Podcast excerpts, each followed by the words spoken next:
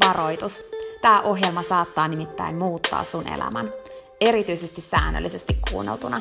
Tämän ohjelman tarkoitus on laittaa sut ajattelemaan sun elämää, elämään sun oman näköistä elämää, olemaan piittaamatta siitä, mitä muut ajattelee, uskaltamaan sanomaan ei asioille, jotka ei edistä sun unelmaa tai tee sulle muuten hyvää.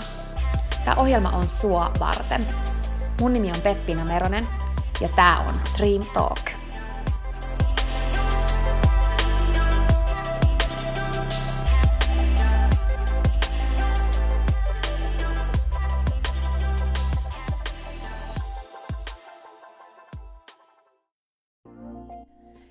Tässä moi. Hei, ennen kuin aloitetaan virallisesti tämä jakso, niin mä halusin tulla nopeasti kertomaan sulle yhdestä jutusta, mistä mä oon tosi innoissani ja se liittyy myös suhun. Nimittäin mun toteutuneesta unelmasta, kirjasta, jonka mä kirjoitin sua varten. Sen kirjan nimi on Pieni rohkaisukirja, ja sen tarkoitus on rohkaista sua seuraamaan sun unelmia ja elämään sun oman näköistä elämää. Mä kirjoitin sen siksi, että sulla olisi aina rohkaiseva ystävä sun tukena, jonka puoleen kääntyä, kun sä kaipaat rohkaisua ja uskoa suhun itseen. Kirja on sun rohkaiseva ystävä. Se on tarkoitettu kuulumaan, luettavaksi moneen kertaan ja kulkemaan sun mukana mihin ikinä sä meetkin.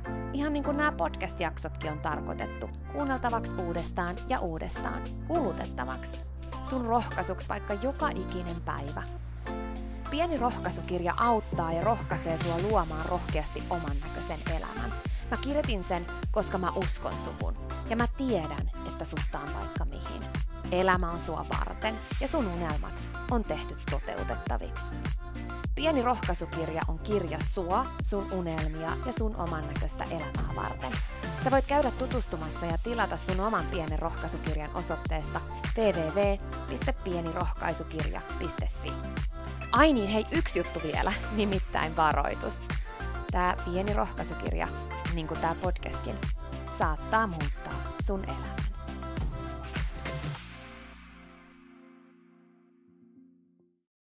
Vitsit, mä oon innoissani, mä oon innoissani sun puolesta ja mä oon innoissani siksi, että tämä jakso on niin mahtava. Nimittäin, tiedättekö, kun on semmosia ihmisiä, jotka vaan niin kuin sädehtii hyvää ja tuo tullessaan ihan pikkusen semmoista taikapölyä, jolla on tosi iso vaikutus. Ja mä tiedän, että tämä jakso jo ihan itsessään tämän ihmisen kanssa, jota mä sain kunnian haastatella ja jonka kanssa mä vietin muutaman tunnin aikaa jutellen unelmista, oman näköisestä elämästä, rohkeudesta, oman näköisen polun seuraamiseen – pystyy myös välittämään tätä taikapölyä mukanaan tämän podcast-jakson avulla näiden linjojen pitkin. Kyse on kenestä muustakaan kuin Virpi Mikkosesta. Jos et sä tiedä Virpiä, niin mä haluan ihan lyhyesti kertoa, mitä mä ajattelen Virpistä ja kuka Virpi on. Sä ehkä tiedät, että sosiaalisessa mediassa mä seuraan aika vähän ihmisiä ja muutenkin vietän siellä aika vähän aikaa muuten kuin itse sinne sisältöä tuottaen. Mutta on olemassa muutamia semmosia tyyppejä, joita mä oon jo pidemmän aikaan seurailun niin, että mä oon aina käynyt katsomassa niiden juttuja ja inspiroitunut niiden tekemisestä. Mä löysin Virpin kerran, kun mä olin kampaajalla ja luin lehteä.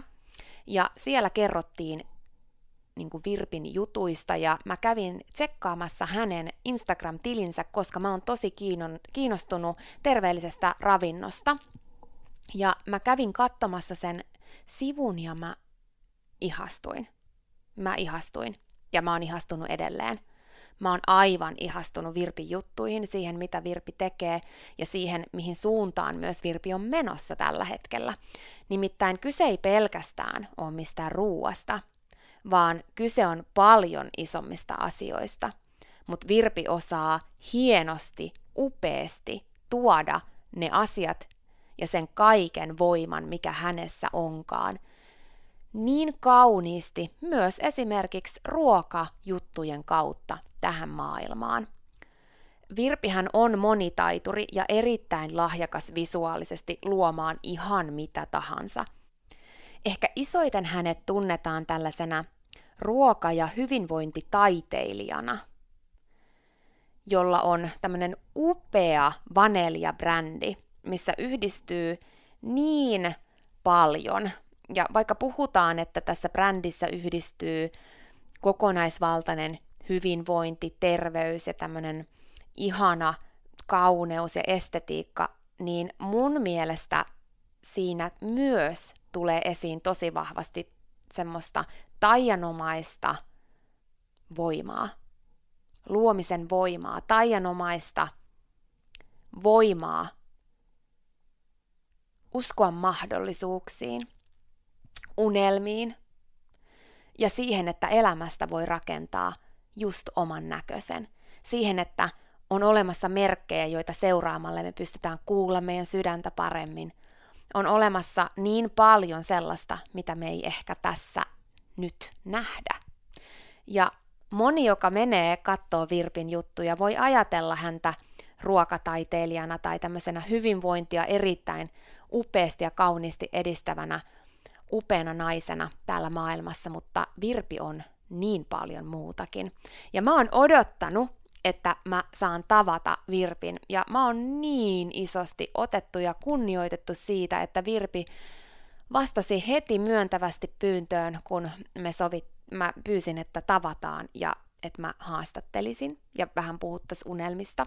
Ja tämä jakso on ihan mieletön, mutta mun on ihan pakko ensin kertoa yksi tarina, mitä tästä jaksosta syntyi.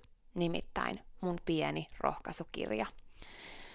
Ja nyt kun mä nauhoitan tätä, niin muakin rupeaa itkettämään, koska mä haluan tuoda sulle esiin sen asian, että elämässä koskaan me ei tavata ihmisiä sattumalta, eikä koskaan turhaan, niin kuin että jotkut ihmiset tulee meidän polulle opettaakseen meille jotain, näyttääkseen meille jotain, jotkut tulee jäädäkseen.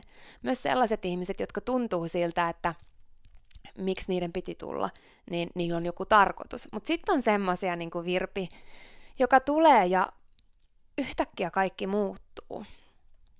Ja kun me tavattiin Virpin kanssa, niin tota, se oli niin kuin ihan ihmeellinen tilanne. Tämän jakson nauhoittamisen jälkeen, minkä sä saat kohta kuulla, niin Virpi kysyi multa, että mistä sä unelmoit?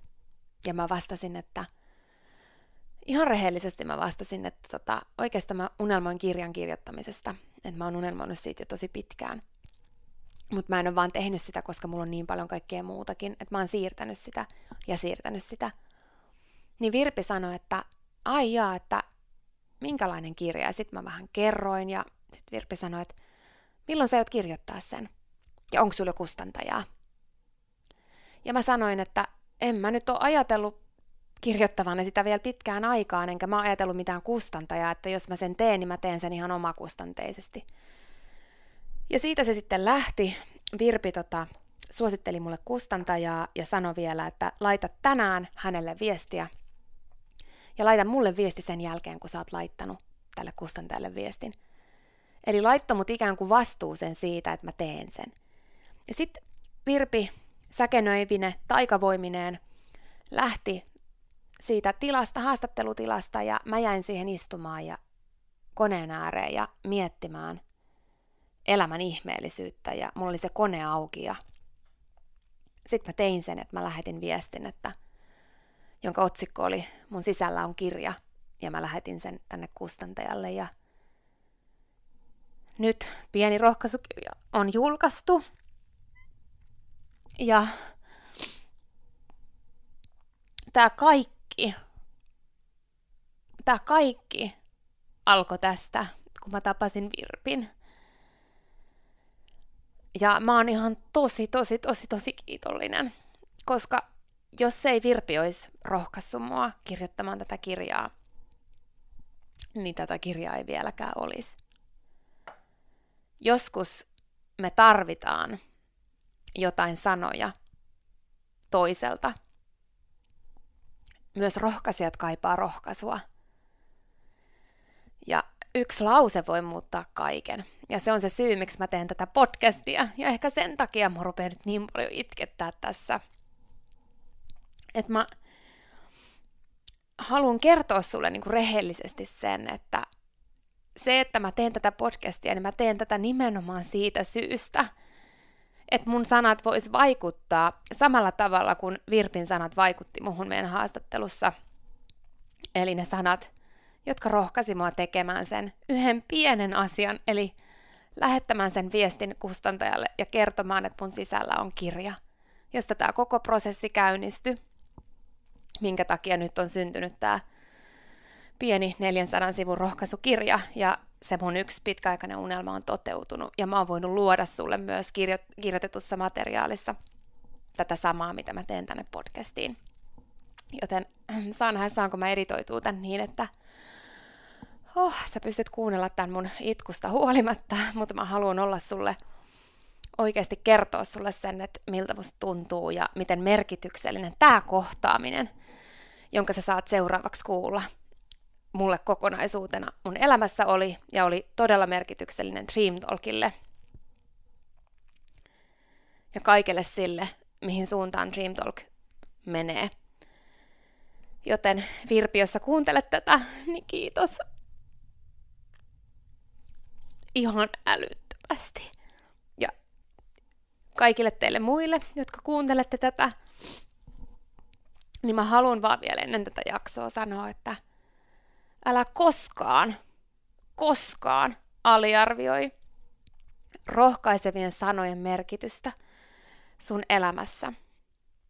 Äläkä koskaan aliarvioi sitä, miten sun rohkaisevat sanat voi vaikuttaa johonkin toiseen – Sä oot tosi merkityksellinen ja sun sanoilla on todellakin väliä. Mut nyt sä saat kuulla ihanan Virpin haastattelun. Tervetuloa Dream Talk podcastiin Virpi Mikkonen. Kiitos, kiitos. Ihana olla täällä.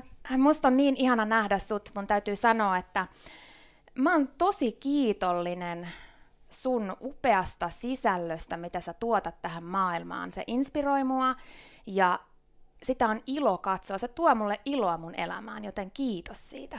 Ihanaa, siis ihan täydellistä palautetta, koska jos mä voin inspiroida jollain mun tekemisellä, niin se on se juttu, mihin minä tähtään elämälläni. Sä inspiroit tosi täydellisesti niin kuin mua, ja mä oon maininnut sut monta kertaa, kun kysytään vaikka, että ketä sä tykkäät seurata somessa, niin mä oon aina silleen, että no vaneljaa. Ihana, Joo, Ai, koska kiitos. mulle tulee niin hyvä mieli sun jutuista, joten jos joku ei ole vielä käynyt katsoa, niin nyt kannattaa heti käydä katsomassa Vaneljan Instagram.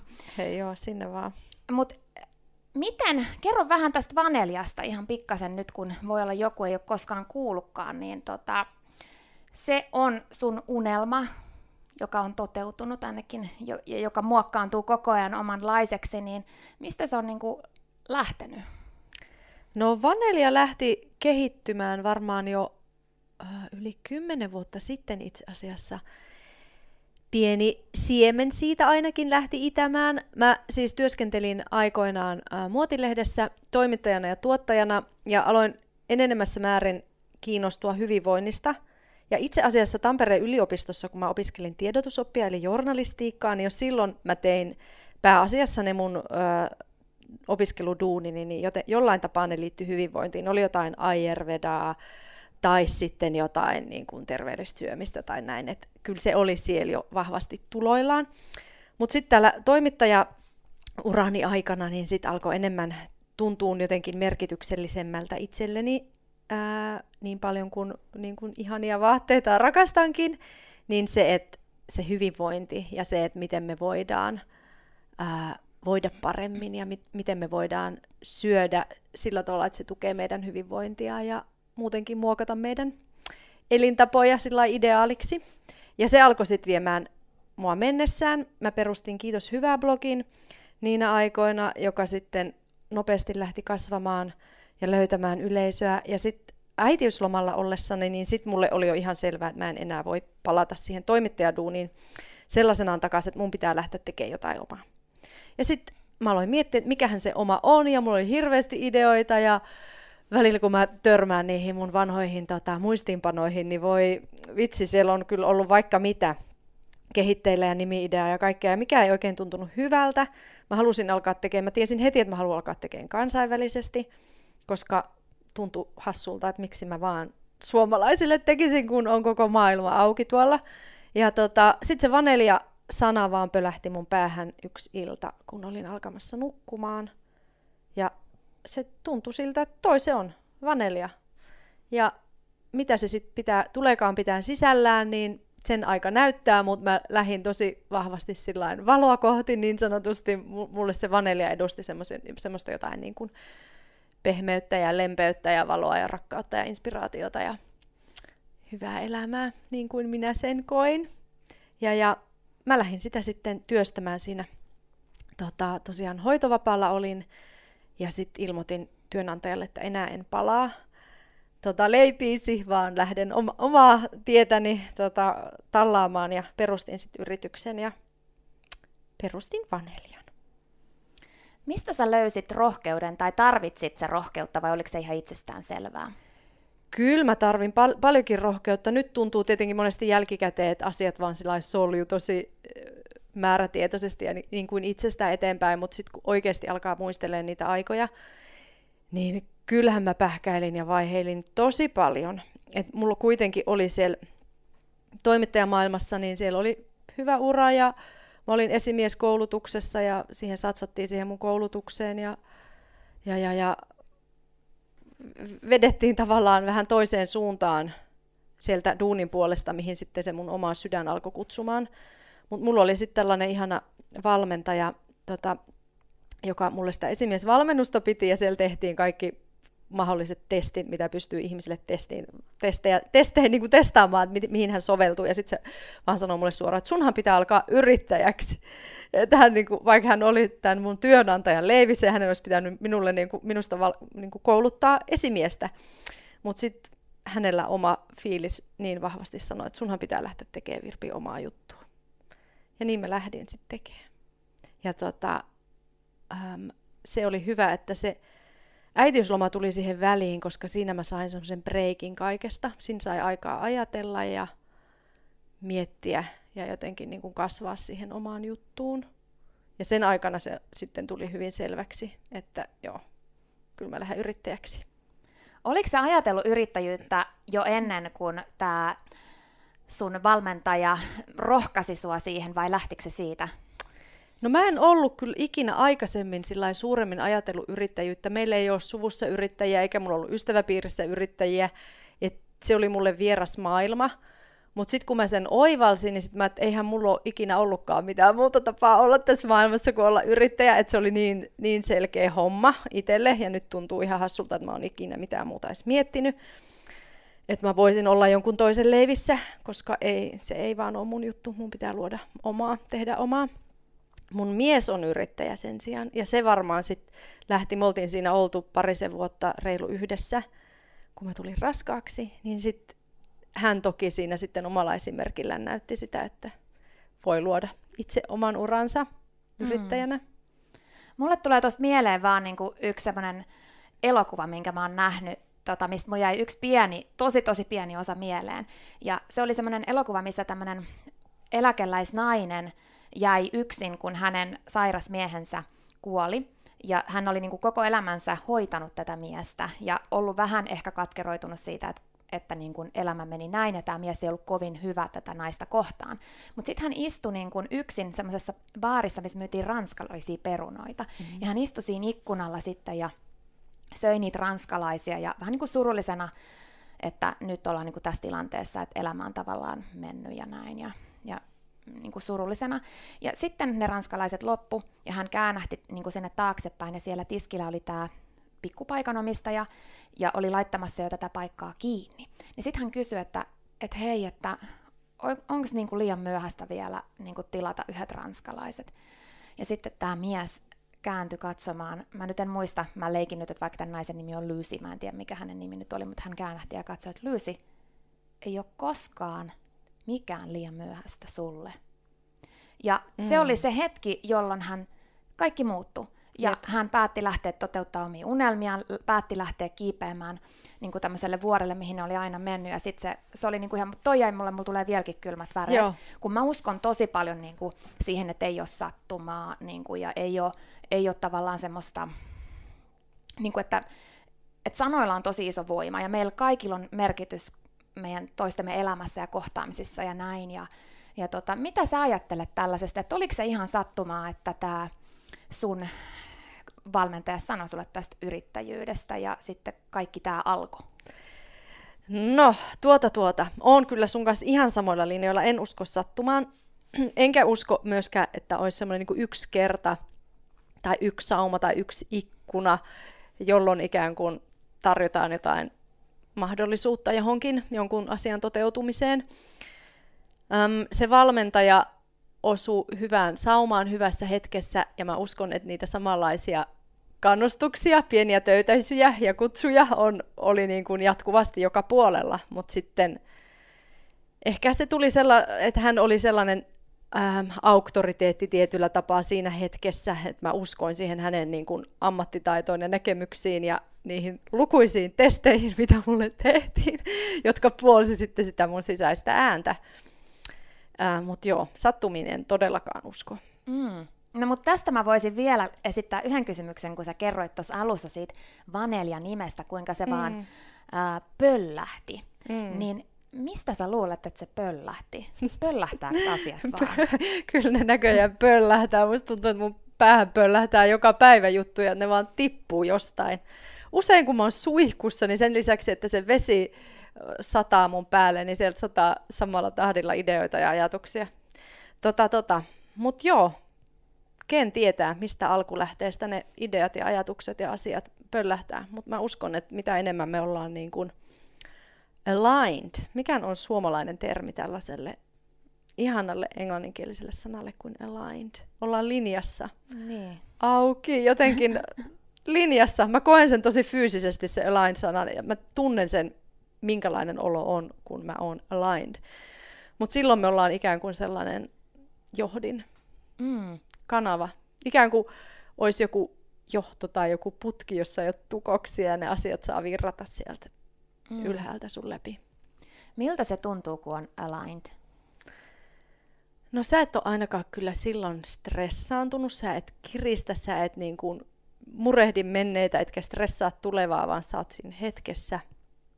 Sä oot luottavainen ja rento. Oot läsnä. Mulla on aina itsellä tosi semmoinen vahva luottamus elämään ylipäätään, että hyviä juttuja tapahtuu. Se on varmaan sellaista sisäsyntystä ollut, koska mä muistan, että mulla on ollut aina se, ja varmasti myös pitkälti kasvatuksen ansiota, mutta tota, mut kyllä se, silläkin on tosi merkittävä rooli mun mielestä siihen aligned tunteeseen, että sä uskot, että hyviä juttuja tapahtuu, koska jos sä oot koko ajan sillä että maailma vastustaa ja ihmiset haluaa mulle pahaa, niin et sä oikein pääse siihen aligned fiilikseen silloin. Koska sä oot koko ajan sellainen niin kuin puolustustilassa. Sulla on jotkut panssarit ja joku jännitys. Mutta jos sä voit tavallaan niin kuin huokasta ja syvään ja nojata, ottaa semmoisen ihanan asennon ja ikään kuin laid back. Mulla tulee nyt koko ajan näitä englanninkielisiä termejä mutta tota, laid back ase- asenteen, niin tota, silloin on helpommin aligned. Silloin on enemmän linjassa. Sä luotat ikään kuin elämään ja sä luotat itseesi ja sä luotat, että hyviä juttuja tapahtuu. Ja sitten kun sä luotat siihen, niin, niin tapahtuu. Onko sulla aina ollut, niin kuin sä sanoit, että se on varmaan ollut niin kuin sisäsyntystä, mutta onko sulla ollut aina niin kuin semmoinen helppo olla aligned vai onko sulla ollut välillä vähän niin kuin jotain haasteita sen suhteen? Oletko oppinut jotain tärkeää? Niin kun? Totta kai on haasteita ja tulee jatkuvasti mm. niitä tilanteita. Välillä ne kestää vähän pidempään, välillä ne on ohimeneviä. Ja ne kuuluu tähän juttuun, mutta se, että et sä koko ajan ytimeltä tiedät, että sä pääset, että sun, sun perusolemus on olla rento ja luottavainen ja onnellinen. Ja sä tiedät, että se on siellä samalla kuin joku aurinko. Että okei, siihen voi tulla pilviä, ties mitä, mutta siellä se on koko ajan taustalla ja se jossain vaiheessa ennemmin tai myöhemmin taas paistaa. Niin tota, sellainen niin kuin perusluottamus siihen, että, se, että vaikka hetkellisesti sä et oo aligned, nyt me jätiin tähän termijumiin, mutta kuitenkin, niin tota, ja kaikenlaista vastusta tulee ja välillä sä oot tosi stressaantunut ja välillä sä oot kaikkea muuta kuin aligned, mutta sitten sä tiedät, että kyllä sä kohta taas ja pääset siihen sun ihanaan rentoon olemukseen kiinni takas. siihen valoon ja onneen. Ja tota, jotenkin se myös helpottaa sit, kun sä tiedät, että se kireys ja stressi ja murheet, niin se on vaan väliaikaista. Koska useinhan me ajatellaan, että apua, että nyt tämä jäi, nyt tämä jäi päälle, että nyt, nyt me ollaan niinku doomed ja nyt tää jäi, ja se niinku pahentaa sitä. Mutta kun osaat suhtautua sillä että kaikki menee ohi. Tämäkin menee ohi. Tästäkin selvitään. Niin sitten niistä selvitään. Ja ei, tämä nyt voi kuulostaa siltä, että Aa, tuolla ihmisellä ei ole ollut oikeaa vastustusta elämässään. Ei, asia ei ole niin. Mä uskon kyllä, että ihmiset, joilla on ollut tosi isojakin vastuks, vastustuksia ja murheita, ja itsekään en ole pumpuleilla tanssinut koko eloani, niin tota, silti voi niin kuin säilyttää tällaisen mentaliteetin ja omaksua ja pitää siitä kiinni. Mä oon joskus kuullut ja itse ainakin allekirjoitan sen, että usein ne ihmiset, jotka on käynyt läpi aika paljon asioita, on niitä, jotka ehkä on oppinut sitten sen, että aurinko paistaa aina kuitenkin siellä pilvien takana oman Kyllä. kokemuksen kautta ja se Kyllä. näkyy ja tuntuu olemuksessa. Kyllä, Joo. näin mä uskon kanssa. Ja sittenhän se on oikeastaan vaan valinta. Eihän sulla ole kaksi vaihtoehtoa. Katkeroituu ja jäädä kiinni johonkin kurjuuteen tai sitten ottaa opiksi ja painaa eteenpäin. Joo, ja sitten monihan voi ajatella, että okei, tollainen elämäasenne on varmaan niin kuin helppo ylläpitää, jos kaikki on sellaista yhtä smooth sailingia. Mutta tota, mä itse uskon, että tosi vaikeistakin tilanteista sä pystyt pääsemään takaisin siihen valoon, että se on aina lopulta sun oma valinta, että katkeroidutko sä, jäätkö sä jumiin niihin vastoinkäymisiin, vai teetkö sä sen päätöksen, että jukolauta, mähän voimaan tästä ja tästä mennään eteenpäin. Ja vaikka nyt tökkii ja nyt vastustaa, niin tästä vielä noustaa. Ennemmin tai myöhemmin. Toi on niin hienosti sanottu. Ja mä, mä muistan, kun mä kuulin ekaa kertaa jostain sen, että kun meitä on kahdeksan miljardia melkein ihmistä täällä maapallolla, että vaikka meillä kaikilla on ihan erilainen sormenjälki, mikä on musta ihan mahtava juttu, mm-hmm. että et yhtäkään ei ole samaa. Miten se voi Virpi olla mahdollista? Ihan tosi, siis kenelläkään ei ole mit, niin Mieti sitä, niinpä. Niin, se on siis se, se on vaan niin kuin, mutta se, että meitä on niin paljon, mm-hmm. niin sen sä tiedät, että joku käy samaa läpi, joku on käynyt saman läpi ja, ja aina lopputuloksia on se, että et sä voit joko katkeroitua tai voimaantua ja, ja se oma asenne aina ratkaisee. Kyllä, ja se on niin helppo aina syyttää olosuhteita. Että no minä nyt synnyin onnettomien tähtien alla ja mä en nyt sano, totta kai maailmassa on epätasa-arvoa tosi paljon – mutta silti loppupeleissä ei, kukaan ei tuu sua pelastaan, eikä niin kuin, tarjoon sulle niitä juttuja, että sun pitää loppupeleissä tehdä aina se päätös itse ja tehdä kaikkea sen eteen, että sä tsemppaat ja voimaannut ja kasvat ja meet eteenpäin ja vahvistut mm. vastoinkäymisistä. No on olemassa asioita, mitkä ainakin mun mielestä, mitkä vahvistaa sitä omaa itseä. Sä olet aivan uskomattoman upea hahmo, henkilö, joka edustaa nimenomaan sitä, että kuinka niin kuin, esimerkiksi ravitsemuksella voidaan pitää huolta itsestä. Mm-hmm. Ja inspiroit, inspiroit todella monia varmasti niin kuin tekemään erilaisia valintoja ruokavalion suhteen. Mitä mieltä sä oot mielenravinnon merkityksestä siihen omaan voimaan? No siis se on mun mielestä vähintään yhtä tärkeää kuin se ruokaravinto. Mun oma kiinnostus ja painopiste on koko ajan siirtymässä enenemässä määrin siihen henkiseen ravintoon. Mä aloitin tämän mun ruoan, ruoan parissa, ja mä edelleenkin olen sitä mieltä, että se on tosi tärkeää, miten me ravitaan itseämme, mitä me pitä, pistämme sisällemme, mutta tota, melkeinpä jopa tärkeämpää on se meidän mm, mieliala, jälleen kerran mindset. Nyt siellä joku saattaa ärsyntyä näistä jatkuvista englanninkielisistä sanoista, mutta ää, puolustuksekseni sanottakoon, että kun mun työskentelykieli on englanti, mm. niin sitten tämä sanasto tuppaa tulee sieltä niin helposti. No mutta joka tapauksessa. Niin, että se meidän asenne on melkeinpä jopa tärkeämpää. Että jos sä oot tosi stressaantunut ja vaikka sä pupeltasit kuinka täydellistä puhdasta ravintoa, niin ei se auta sä silti saatat oireilla, todennäköisesti nimenomaan oireiletkin. Ää, ja sit syömisestäkin saattaa tulla se stressi. Et kyllä se, mä niinku, mulle on kirkastunut kyllä viime vuosien aikana kaikista suurimmaksi juurisyyksi kaikelle kurjuudelle, niin äh, tämä stressi. Ähm, mä aloitin silloin aikoinaan tosiaan, että sehän oli niinku gluteenitonta ja sokeritonta kasvisruokaa ja tällainen prosessoimatonta puhdasta luomuruokaa ennen kaikkea. Ja se on hyvä juttu, liputan kyllä edelleen sen puolesta, äh, mutta mut, tällainen stressittömyys ja niiden omien ajautu- ajatusvinoomien purkaminen sen oman kukoistuksen tieltä niin on mulle nyt tällä hetkellä se ykkösjuttu. Elämähän opettaa, niin kuin varmaan oot ihan samaa mieltä siitä, ja kaikki kokemukset ja varsinkin just ne vastoinkäymiset, niin tuo tärkeitä juttuja elämään ja siihen omalle polulle. Mm-hmm. Sä puhut paljon, että sä haluat niin kuin just inspiroida ihmisiä ennen ehkä enemmän siihen ravitsemukseen ja näin, mutta nyt myös esimerkiksi siihen, että maailmassa on mahdollisuuksia. Kyllä. Luulet sä, että sä olisit löytänyt tällaista näkökulmaa ehkä käymättä läpi, mitä sä kävit sun yritystoiminnan kanssa, eli valtavaa kasvua ja siitä aikaan saanutta ehkä tämmöistä niin kuormitusta ja stressiä. Oliko mm-hmm. sulla tämmöinen, onko mä ymmärtänyt oikein, että oli vähän tämmöinen prosessi, että mentiin vähän niin kuin päin seinää niin sanotusti ja sitten opittiin paljon tosi tärkeitä asioita? No siis joo, mulla meni tosi lujaa, mulla meni tosi hyvin, kunnes sitten mä aloin stressaamaan siitä, että pitäisi mennä vielä paremmin ja vielä nopeampaa, ja sitten mun kroppa alkoi hannaa vastaan. Sitten alkoi tulee kaikenlaista ihme oiretta, ja mä panikoin, että mitä tapahtuu, mitä tapahtuu. Mä en jotenkin siinä hötäkässä ymmärtänyt, että se on se mun tahti ja se oikeastaan se stressitaso, mikä mulla sillä hetkellä oli, mikä sitten aiheutti kaiken sen oireilun.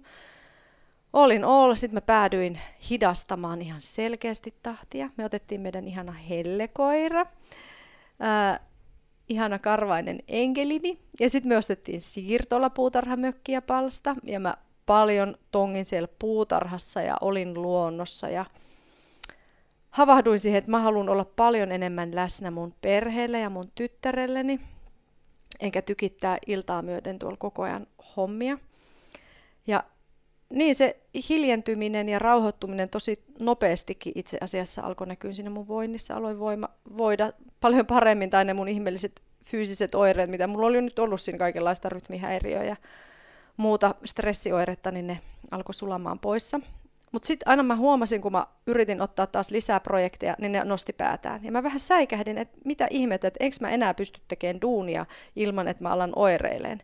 Että mä en halua jäädä niin himmaileen loppuiäkseni niin puoli, puoliteholla. Mutta mä annoin sitten, mä hyväksyin sen, että okei, tämä tilanne on nyt, mikä se on. Mä annan tälle sen ajan, minkä se ottaa.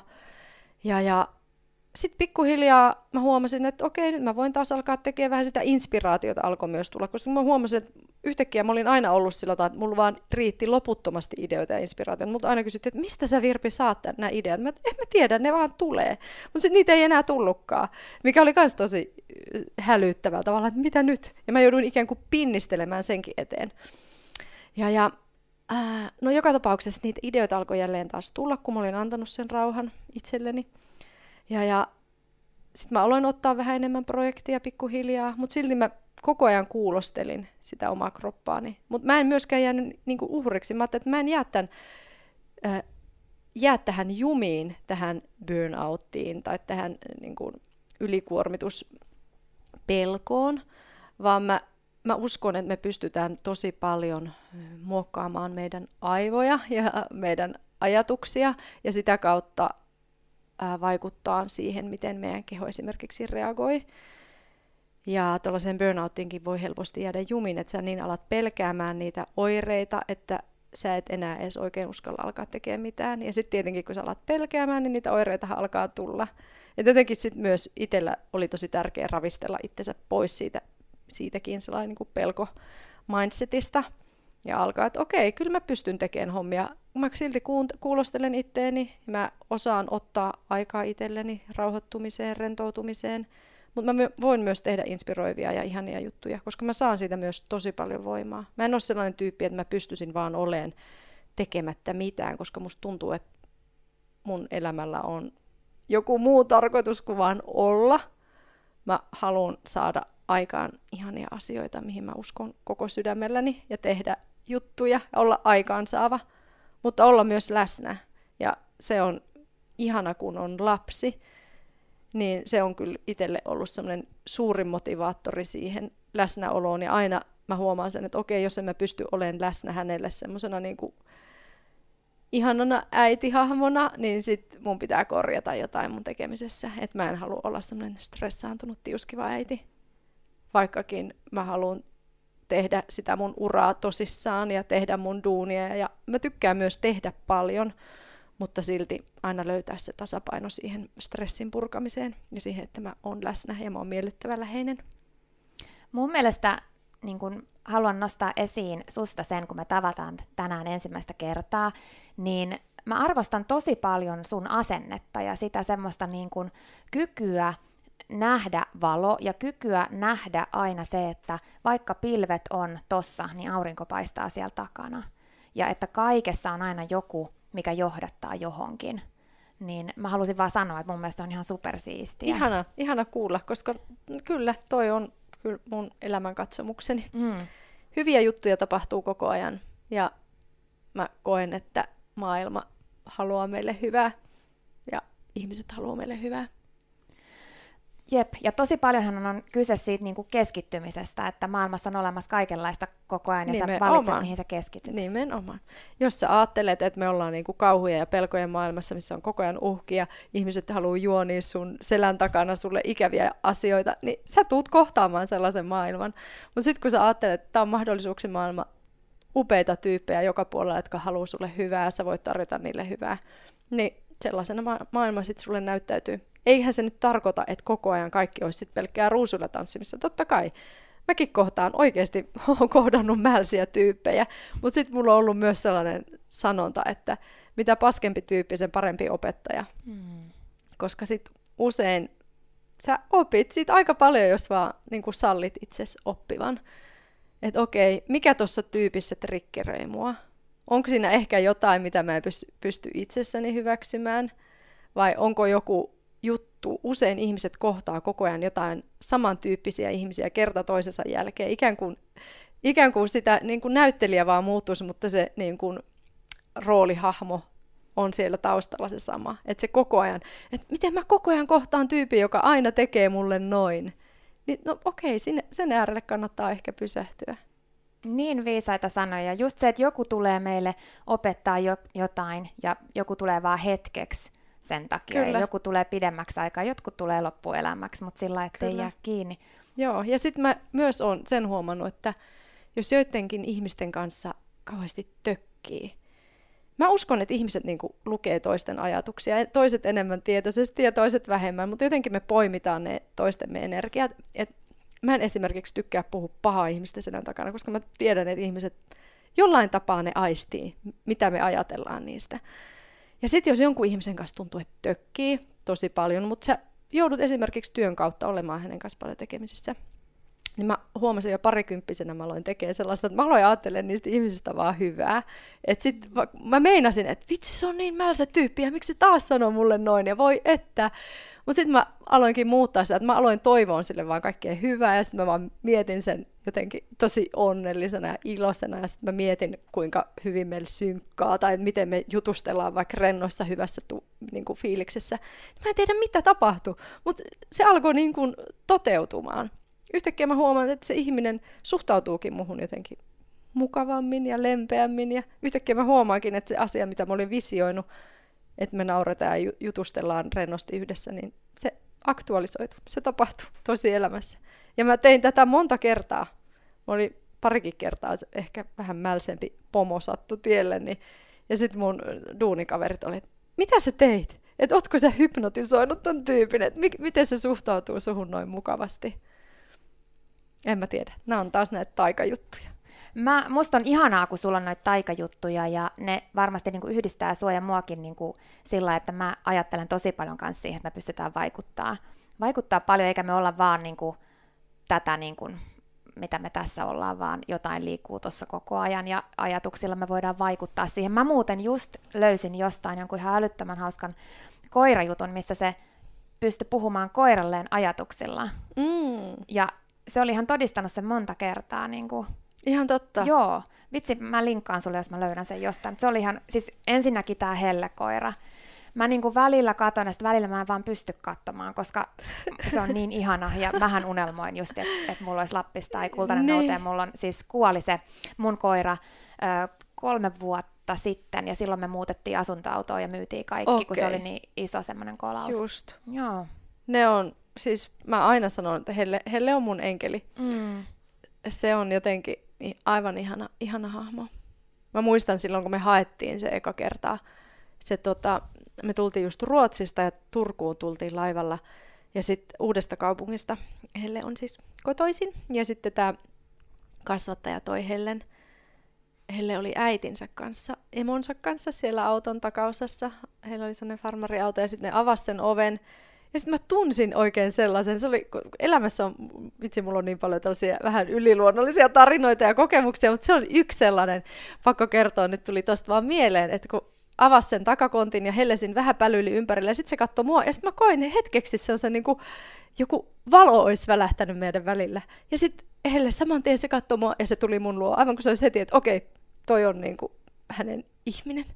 Että tapahtui sellainen, niin kuin, miksi sanotaan tällainen, mikä se on se termi, että kun sä niinku linkityt johonkin, sanotaan vaikka, että linnunpoikainen kaikissa leffoissa, että kun ne kuoriutuu ja kenet ne mm. näkee ensimmäisenä, Niin. niin ne niinku, Mä en tiedä, mikä se termi mikä on, se mutta mä tiedän, se, mitä kyllä, tarkoitat. kyllä. Mutta siinä tapahtui joku, ja mä niin koen, ja mä vieläkin muistan sen semmoisen niinku valosäikeen siinä meidän välillä, ja sitten hän tassutteli saman tien mun luo, se, luo ja telepatia kyllä, harjoitamme myös Hellen kanssa. Ihanaa. Ja hei, mä, mä kuuntelin yhden sun haastattelun ja sä sanoit siellä, että mahdollisesti ehkä unelmana olisi, että Hellelle tulee pentuja ja jos te ette Mm. pidä niitä kaikkia, niin pidä mut sitten mielessä. Mä pidän, kyllä. Hei, voidaanko me puhua ihan pikkasen vielä tämmöisestä niin kuin, äm, intuitiosta ja, ja manifestoinnista ja tämmöisistä asioista, mitkä, mitkä mä koen, että mä en tiedä, teekö sä tietoisesti, mutta totuushan on se, että sun esimerkiksi Instagram-tilillä niin on näkynyt näitä kultaisia nauteja ihan jo ennen kuin sulla on oma ollut. Että on- onko tämä ollut ihan tietoista hommaa? Ja teekö sä tätä? Ei siis, tiedätkö, joo, mä teen jonkun verran tietoisesti sitä, mutta sitten mä oon huomannut, että mulle se on myös tosi sellainen luonteva tapa olla, että mä oon tehnyt sitä aina. Ja esimerkiksi kyllä he, ennen Helleäkin oli kultaisia noutajia mun tilillä, mutta se ei ollut mitään sellaista tietosta. Itse asiassa mua huvitti, kun mä selasin jo, joskus, mä näytin mun tyttärelle jotain mun feedia, jotain vanhaa postausta, ja mä selasin, ja siellä oli ihan hellen näköinen koira. Mm. Mutta tota, ää, kultaiset noutajat on vaan mulle aina ollut sellaisia niin kuin hyvän tahdon lähettiläitä. Ne, niissä on vaan joku niin ihana onnellisuuden ja hyvyyden energia, että se resonoi muhun tosi vahvasti. Tota, Mutta joo, se ei ole ollut tietosta. Mutta oon tehnyt bodeok tietoisesti ja tiedostamattani tällaista. Mulle nyt kauheasti puhutaan ja on jotenkin kauhean trendikästä kaikki tällainen niin kuin New Age-termistöt, niin kuin manifestoinnit ja tietynlainen numerologia ja kaikki tällaiset jutut. Mä itse, mulle ne on niin kuin tosi luontevia juttuja, vaikka kristallit ja kivet. Mä oon aina, mä oon ihan pienestä asti kerännyt kiviä ja voimakiviä. Mutta nyt kun niistä puhutaan niin paljon, niin siihen on tullut vähän joku sellainen piirre, ja mä en edes oikein tykkää tästä New Age-sanasta, että jotenkin niin kuin mystifioidaan sellaisia niin kuin ihan täysin luonnollisia asioita, ja niihin tulee jotain semmoista kummallista, okkultistista, semmoista niin kuin mystistä jotain, mistä mä en ihan hirveästi dikkaile. Ja sen takia niin kuin vaikka manifestointitermikin, mä en tiedä, niin kuin, löytäisikö sillekin jonkun niin kuin paremman sanan. Että kun mulle, niin kuin puhuttiin tuossa jo alussa, että silloin kun sä oot jotenkin linjassa, ja silloin, niin silloin sä oot yhteydessä jotenkin kaikkeen, ja silloin sä oot yhteydessä luontoon, ja silloin sä tunnet sen kaiken värähtelyn, vaikka vitsi kivien värähtely, tää tuntuu hyvältä, mä jotenkin saan tästä jotain voimaa, ei siinä tarvi olla mitään sen ihmeellisempää. Ja myös vaikka kultaiset nouteet, okei, jos sä koet, että sä saat siitä hyviä energioita, mm. onko se sitten ollut manifestointia, en mä tiedä, mä oon saanut siitä hyvää, jotain hyvää fiilistä. Ja sitten se on nyt konkretisoitunut, että minulla on sellainen oma ihana kultsu tuolla kotona. Mutta mut joo, nämä asiat helposti kuulostaa jotenkin niin kuin mystisemmiltä ja niin kuin niissä olisi jotain taikaa. Mun mielestä kaikessa on siis taikaa, mutta, tota, mutta et niin kuin siinä olisi jotain omituista. Mun mielestä taikuus on luonnollista. Niin, musta tuntuu myös, että tulee sulta vähän niin kuin luonnostaan. Mä muistan Joo. joskus tota, lukeneeni, niin olisikohan se ollut jostain sun Instagramista tai jostain, en nyt tiedä, mutta tämmöisestä niin kuin muutamia tarinoita, että esimerkiksi kuinka joku työkone vaan ilmestyi johonkin Tota, ah, se oli se porrakon. Niin, kerro se, kerro se tarina. ai, ai, se oli siis itse asiassa uh, Finnan ja mun suhteen alkuaikana. Me ollaan nyt oltu mitäs 13 vuotta yhdessä, mutta me oltiin silloin vasta tavattu.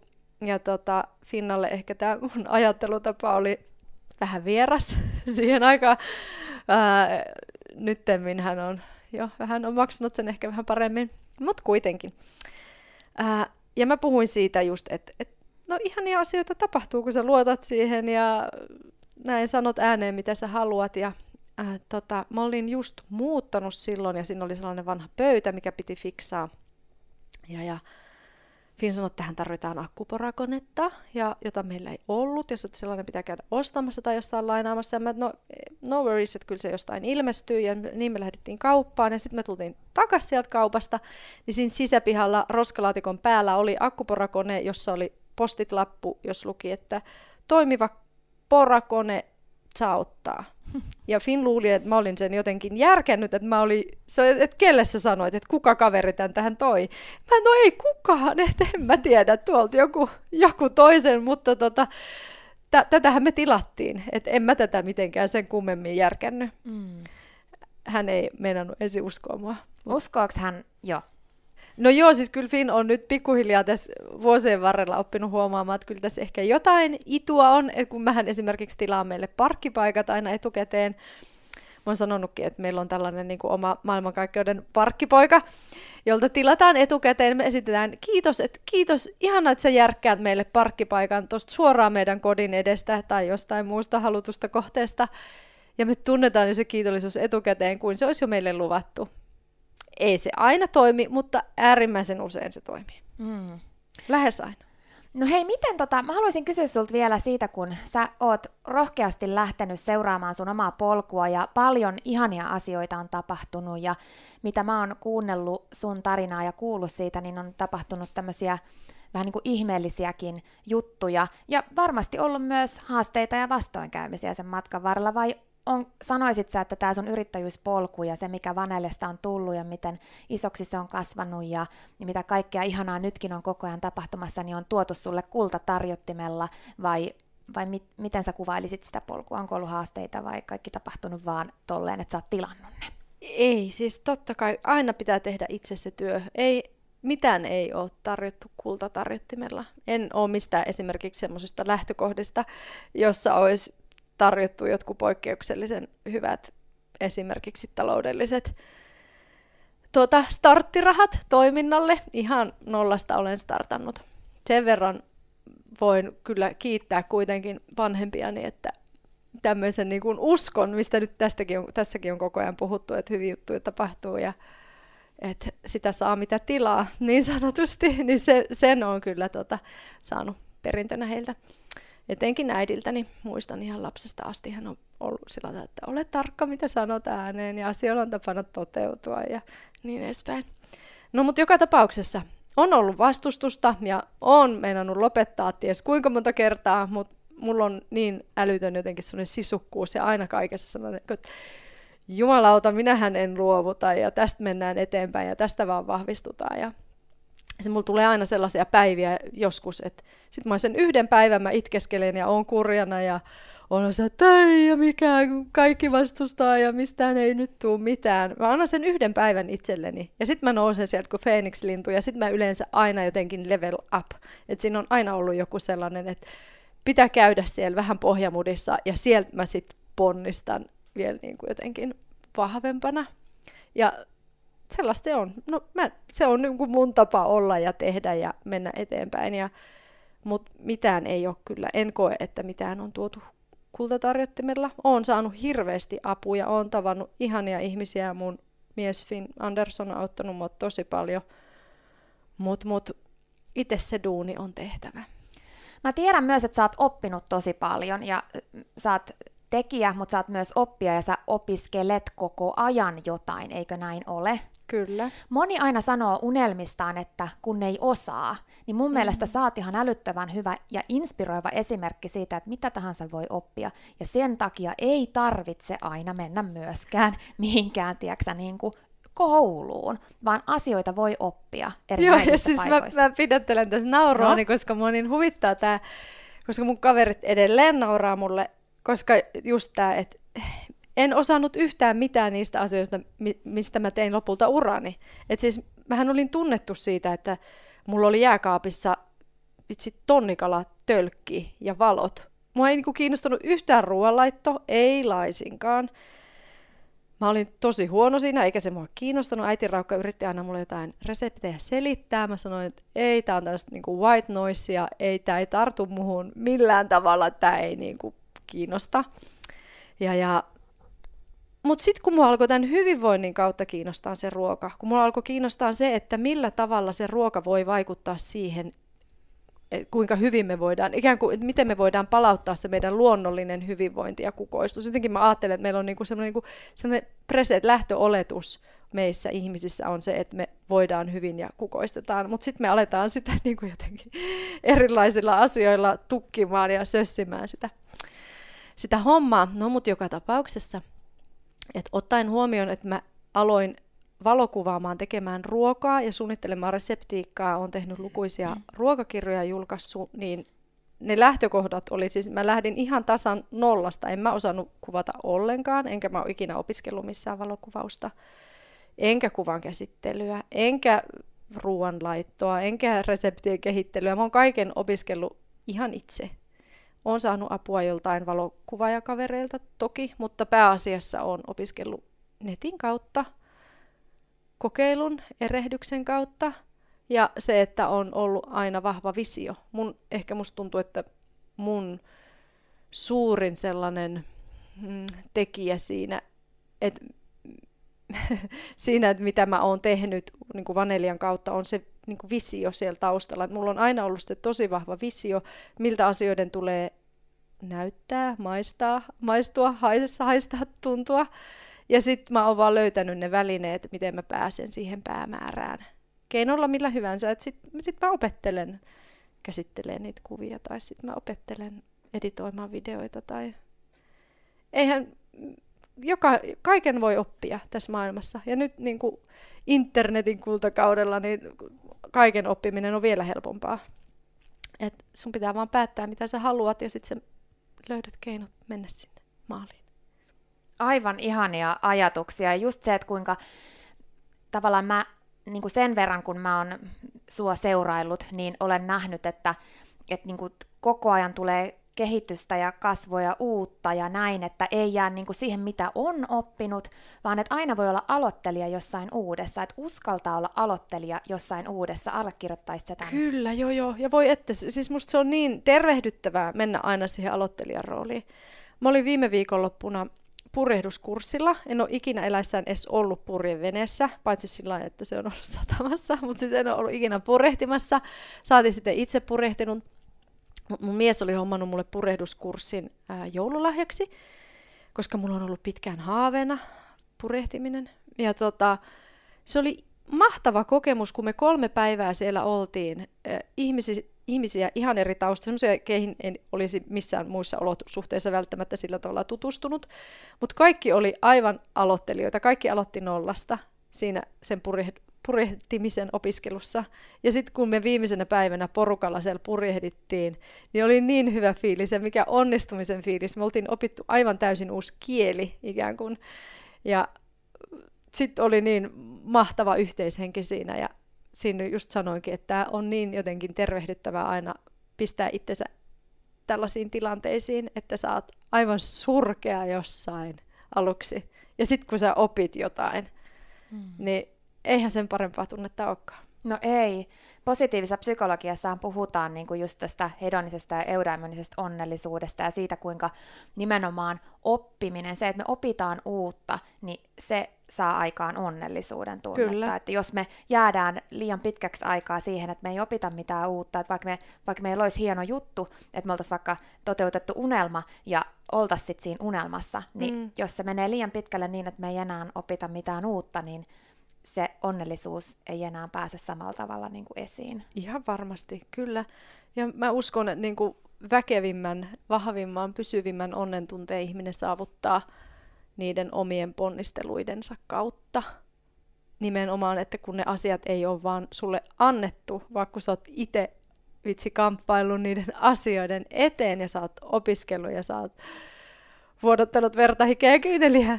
Ei aina niitä kaikkia tarvi vuodottaa, mutta jollain tavalla niin kuin pistänyt itse likoon. Ja sitten kun sä saavutat niitä juttuja ja sä opit niitä juttuja, niin se on todella palkitsevaa. Hmm. Mikä on ollut Vaneljan polulla isoin haaste ja oppi? Tuleeko sulle mieleen joku tai joku haaste, ja mistä on tullut joku oppi, mikä oli tosi tärkeä, minkä voisi ehkä jakaa jollekin muillekin? No me oikeastaan ähm, puhuttiinkin siitä jo, eli mun mielestä mä koen, että tärkein oli se burnoutista. Mä nyt käytän tätä termiä, koska suurin osa sen tunnistaa, vaikka mä en siitä niin kauheasti välitäkään, ää, niin siitä pääseminen takaisin omaan vauhtiin ja ikään kuin, että mä opin siitä niin paljon itsestäni, omasta kehostani, omasta tavastani reagoida ja siitä tasapainon löytämisestä ja siitä, että mä en jäänyt uhriksi. Mä en niin kuin uhriutunut sen burnoutin alle ja mä en antanut sen niin kuin määritellä jotenkin liikaa itseäni. Helposti musta tuntuu, että just tämmöiset niin kuin termit, millä me kuvaillaan vaikka tauteja, sairauksia, oire- oireita, niin me otetaan, me, me otetaan ne niin kuin osaksi meidän identiteettiämme, jolloin ne saattaa jäädä kahlitsemaan meitä ja meidän kasvua. Ja sen takia mä en kauhean mieluusti käytä tällaisia termejä, vaan että okei, oli tietynlaisia oireita tietyn aikaa ja sitten mä jatkoin niistä etä- elämääni eteenpäin. Eli olisiko se oppi nimenomaan se, että jos kohtaat tällaisen burnoutin, mm-hmm. niin älä uhriudu. Vai mikä sä sanoisit, että olisi se niin kuin isoin oppi, mitä sä opit siitä, minkä sä haluaisit sanoa muille? Mm, no ehkä just se, että päästään irti ja menee eteenpäin. Ja nimenomaan tuo, että ei uhriudu eikä jää jumiin niiden vastoinkäymisten alle. Mm. Ja, ja että uskaltaa päästä irti niistä peloista, koska mä ymmärrän sen, että ne asiat, vastoinkäymiset ja kaikki, niin ne helposti äh, jättää meihin pelkojälkiä, jotka voi olla tosi lamaannuttaviakin. Mutta että, joo, sä sen sanoit. Älä, älä uhriudu. Sä sanoit sen. niin, tekeminen, tekeminen aina auttaa, että tekeminen, kun aloittaa tekemään, että ei jää pelkäämään sitä tekemistä. Joo, kyllä. Mm. Ja just se, että, että luottaa, ja mikä tässä nyt on tullut toistuvasti esiin, ja musta tuntuu, että se tulee niin kuin mun elämässä isommassa ja pienemmissä niin kuin mittasuhteissa ja ajanjaksoissa esiin se, että se koko ajan niin kuin luotat, että jossain vaiheessa helpottaa ja kyllä niin kuin siellä on valoa. Tunnelin päässä on aina valoa. Mm. No, meillä, mehän voitaisiin jutella tässä varmaan vielä kolme tuntia ihan helposti, mutta jos me voidaan muutama kysymys vielä käydä läpi, kun mulle tulee niitä koko ajan Anna lisää. Kiitos. Hei, intohimo ja se, että sä oot sanonut, että intohimoakin voi tehdä liikaa ja itsekin ollut esimerkki siitä omassa elämässäsi niin kuin ilmeisestikin juurikin siitä syntyi tämä, että se, oli, se ei ollut millään tavalla semmoista, että sä et haluaisi tehdä niitä, mm-hmm. mitä sä teit, vaan ne oli intohimon asioita. Niin, Kyllä. Niin mistä sen oman intohimon löytää? Että jos joku kuuntelee tätä ja on silleen, että no mäkin haluaisin niin kun toteuttaa jotain ihanaa ja omaa ja seurata omaa juttua, mutta et mistä mä oikein niin kun tiedän, että mikä on mun intohimo tai mun oma polku tai mun oma juttu, niin onko sulla siihen mitään niin vinkkejä tai... Joo, siis, ja toi on tosi iso kysymys ja sellainen, äh, koska toisilla ihmisillä, mehän ollaan erilaisia. Toiset on tosi intohimoisia tyyppejä. Mä oon tosi intohimoinen tyyppi. Musta tuntuu, että sä oot myös tosi intohimoinen tyyppi. Ja silloin on paljon niitä intohimon kohteita. Mutta eihän kaikki ihmiset ole sellaisia, eikä kaikkien tarvi olla sellaisia. Musta tuntuu, että riittää myös se, koska intohimo on myös tosi voimakas termi, ja se on jotenkin todella mahtipontinen. Öö, mun, mun mielestä niin kuin riittää, että tekee asioita, josta nauttii puhtaasti. Että sä teet asioita, josta sä nautit. Ei sen tarvi olla niin kuin intohimo kuulostaa niin se voi olla intohimoista, mutta se voi olla myös ihan vaan niin kuin semmoista lempeätä nauttimista. Mutta mulle on aina ollut se, että mä teen asioita, jotka tuottaa mulle ja maailmalle jotain hyvää. Että mä saan siitä hyvää oloa ja sitten mä tiedän, että mä kontribuoin jotain olennaista, tärkeää ja hyvää maailmalle. Et esimerkiksi, että se mun tekeminen ei ole vaan mun egon tai kukkaron pönkittämistä ja kasvattamista, vaan että mä oikeasti niin kuin palvelen ja autan ihmisiä. Ja musta tuntuu, että jokainen sisimmässään kokee niin kuin puhtainta onnen tunnetta silloin, kun ne pystyy auttamaan. Että millä tavalla sä niin kuin löydät sen tavan auttaa muita ja samalla tehdä asioita, joista sä nautit. Miten sitten, kun pelottaa ja tavallaan nä- näkyy sen, se, että hyvähän Virpin on, että sillä on älyttömän iso brändi rakentunut ja kaikki menee niin hienosti, että, ja jotenkin tuntuu, että niin kuin sillä, että hyvähän sen on, että mitä jos mä epäonnistun ja mitä, jos, mitä, mitä muutkin ajattelee ja, ja mitä, jos niin kuin, mitä, mitä jos kaikki menee ihan pieleen, niin mitä sä sanoisit Mä sanon aina mun kymmenenvuotiaalle tyttärelle, että keskity omaan tanssiis. Että keskity siihen omaan juttuun. Että eihän niinku, kaikkihan me mokaillaan ja kaikkihan me epäonnistutaan jatkuvasti. Mutta so what? Sitten me mennään vaan eteenpäin. Mun mies sanoo aina, fuck it. Se on aina sellainen, että fuck it, se on se niinku tärkeä, että älä välitä, eteenpäin vaan, fuck it. Ei ole niin iso juttu, nämä on vaan asioita. Ja joko sä onnistut tai sit sä epäonnistut ja siitä sä opit. Ja sit sä vaan jatkat eteenpäin. Et jälleen kerran, että ei niinku jäädä sen pelon jalkoihin ja anneta sen estää meitä elämästä, täyttää elämää. Rohkeasti kokeillaan jotain, jotain juttua. Joko se lähtee lentoon tai se ei lähde. Mulki on hirveästi projekteja, jotka ei ole onnistunut.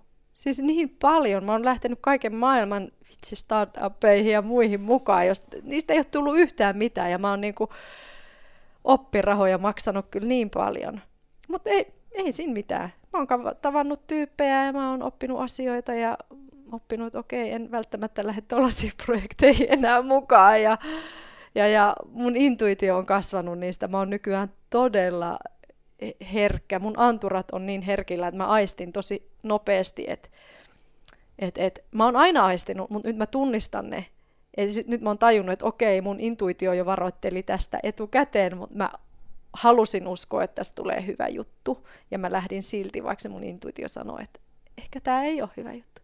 Et nykyään mä osaan niin kun vetäytyä nopeammin, koska on niin paljon, innostuu niin monenlaisista jutuista ja haluaisi lähteä kaikenlaiseen mukaan ja varmaan olisi niin kuin annettavaakin moneen juttuun, mutta sitten jos mulla alkaa yhtään tulla sellainen niin kuin pieni vastustuksen tunne, Sanoin, mä tunnen sen itse fyysisesti mun kehossa niin semmoisena pienenä vähän niin kuin puristuksena rintakehässä, niin se on yleensä se merkki, että e, e, tässä on nyt jotain.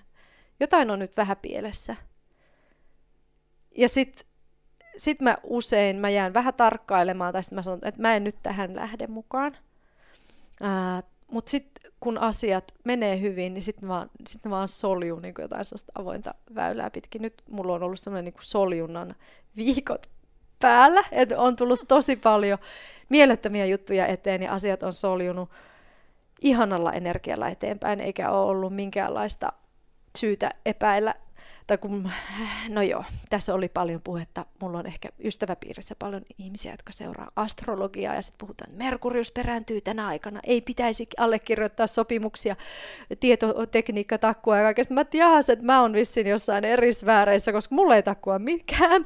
Mulla on tosi hyvän olosia juttuja tulee vastaan ja ne on edennyt tosi mukavasti. Että mä luotan aina kaikessa enemmän itseeni kuin mihinkään Merkuriusten perääntymiseen tai mihinkään, mitä kukaan muu sanoisi mulle, vaikka äh, joku selvännäkijä tai mikä lien nyt paljon ihmiset hakee vastauksia itsensä ulkopuolelta. Mä koitan aina kannustaa siihen, että sä vahvistat sitä oman sisäisen äänen mm, sitä omaa sisäistä ääntä ja sitä taitoa kuunnella sitä, koska tota, ne vastaukset kyllä löytyy meistä itsestämme. Ja nimenomaan, että sä vahvistat sitä intuitiota, ja mitä enemmän sitä intuitiota käyttää ja tekee valintoja siihen pohjautuen, niin musta tuntuu niin kuin se olisi joku lihas, että se vahvistuu. Että se intuition ääni tulee selkeämmäksi ja vahvemmaksi, sä opit ymmärtämään ja tunnistamaan sen helpommin. Moni miettii, että no mikä se intuitio on, että mitä se edes niin on, mitä se edes tarkoittaa, koska helpostihan sen voi ää, erehtyä luulemaan esimerkiksi pelkoa intuitioksi.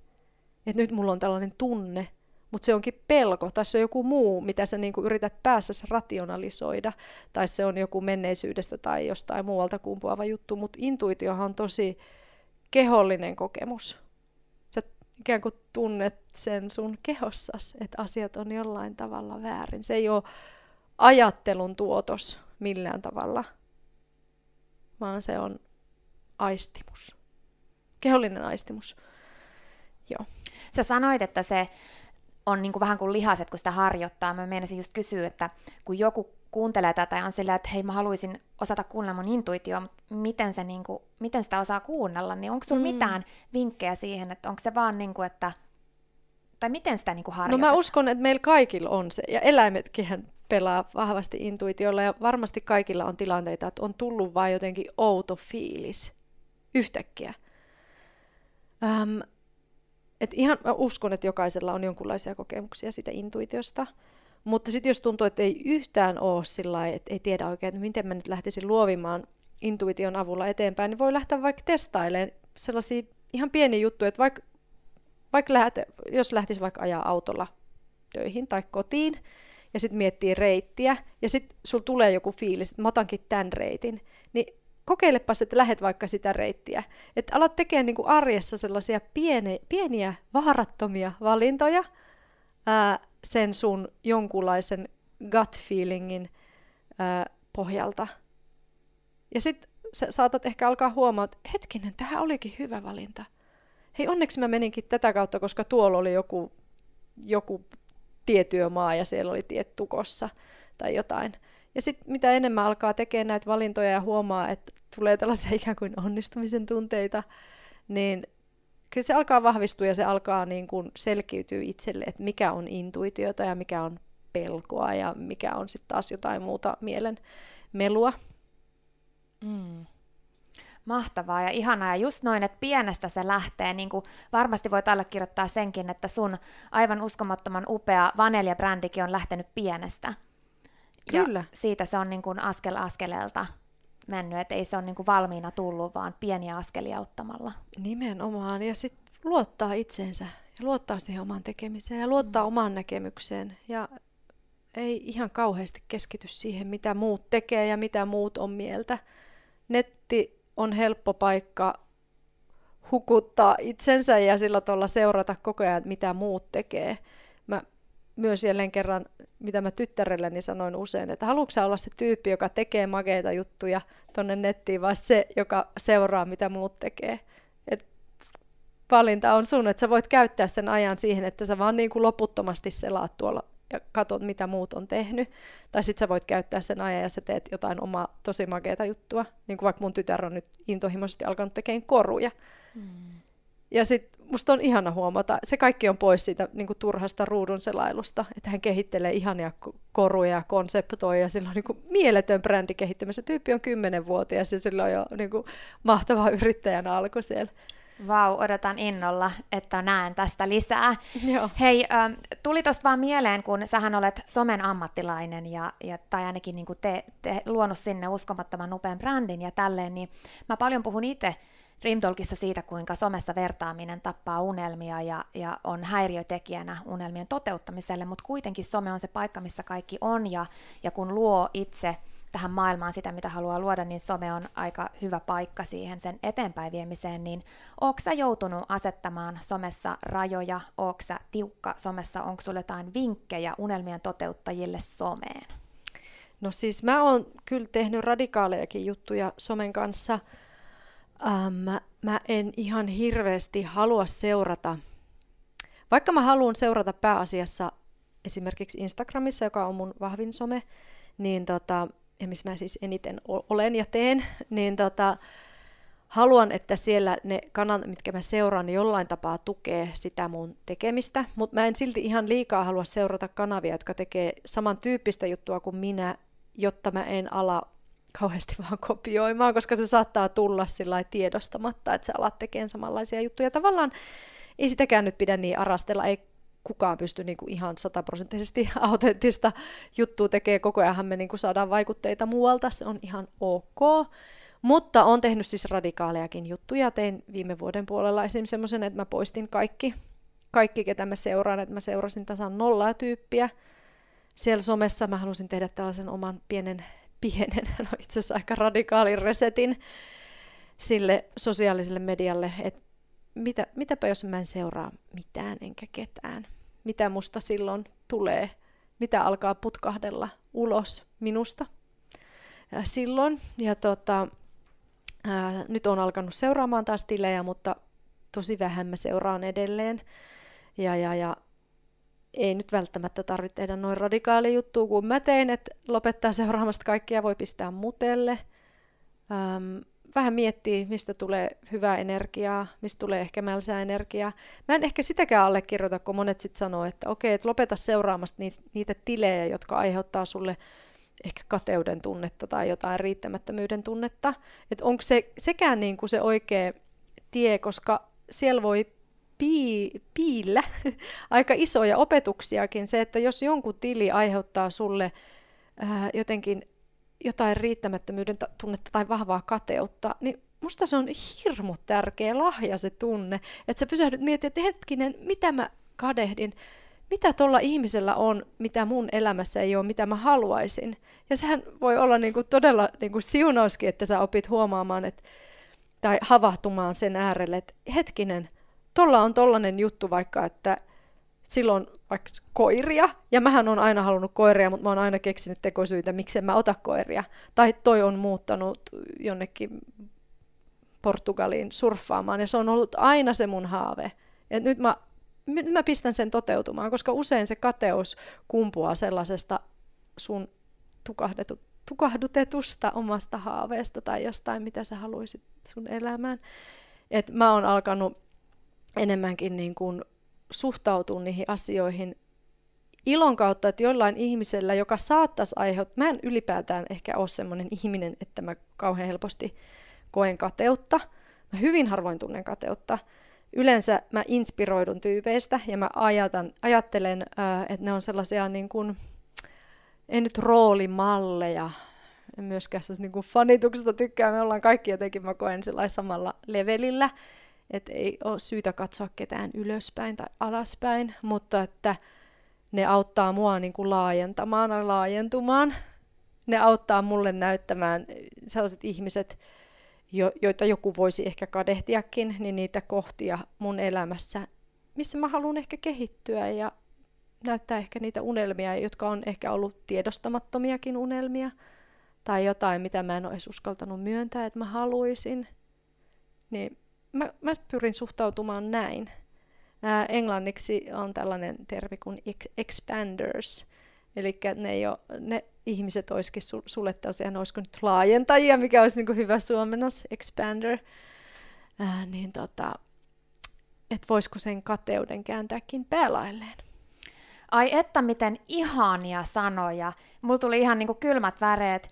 Toi on, niin toi expander, mä en ole kuullut tuota sanaa ennen, mutta älyttömän hyvä sana ja mä koen tosi paljon samaistumista siihen, että, että kaikki tyypit, ketkä mä näen tekevän makeita juttuja, niin mä saan siitä niinku vaan semmoista inspiraatiota ja, ja niinku voimaa siihen, että vau, mutta kyllä mun täytyy nyt yksi juttu sanoa sulle, Virpi. No. Nimittäin, mä satuin huomaamaan sun Instagramissa, että meillä on yhteinen semmoinen ähm, tyyppi, ketä me molemmat jollain tavalla sitten, voiko sitä sanoa ihaillaan, mutta seurataan ja saadaan mm-hmm. sen jutuista paljon, ja se on Robin Sharma, jonka Joo. lähestulkoon niin kuin kaikki kirjat on lukenut ja moneen kertaan kuunnellut, ja sit mä näin. mä sit tiedän, mä mitä näin sen. Siis sä sait Robin Sharmalta sen kirjan allekirjoitettuna. Niin nyt mun täytyy sanoa, että mä olin ihan pikkasen kateellinen. Oi, älä ole. Toi oli taas jälleen kerran sarjassamme ihmeitä tapahtuu. Mä arvasin, että tää on joku tällainen. Tää oli just tällainen. Siis mähän aina kun mä käytän helleä lenkillä, mulla pyörii joku äänikirja korvissa, kulokkeissa. Ja mä oon paljon kuunnellut Robinin kirjoja ja jotenkin, vaikka se tavallaan on sitä samaa semmoista niin kuin, ää, itsensä kehittämiskamaa, mitä on joka puolella, mutta jo, joku siinä on, että mä oon kokenut semmoista jotain niin kuin, mm. ää, sielun veljeyttä, sisaruutta hänen kanssaan, että jo, jotain, mä tunnistan hänessä vaan jotain todella tuttua ja jotain samaa kuin itsessäni. Ja sitten mä olin taas kuunnellut sitä sen äänikirjaa ja, ja postasinko mä siitä jonkun storin, missä mä oon kävelyllä ja mä pistin, että mä, oon, mä kuuntelen tätä äänikirjaa. Joo. Ja sitten siitä vähän aikaa sen jälkeen tuli tota, tota, sieltä viestiä. Hänen siis Instagramistaan tuli viestiä, että haluaisitko vastaanottaa, että teet mieletöntä juttua, haluaisitko vastaanottaa Robinin tämän niin kuin allekirjoitettuna tämän kirjan. Ja mä otin taas jälleen kerran sen semmoisena, mä otan aina tällaisena, mä en tiedä, ootko lukenut uh, Matthew McConaughey Green Lights-kirjan?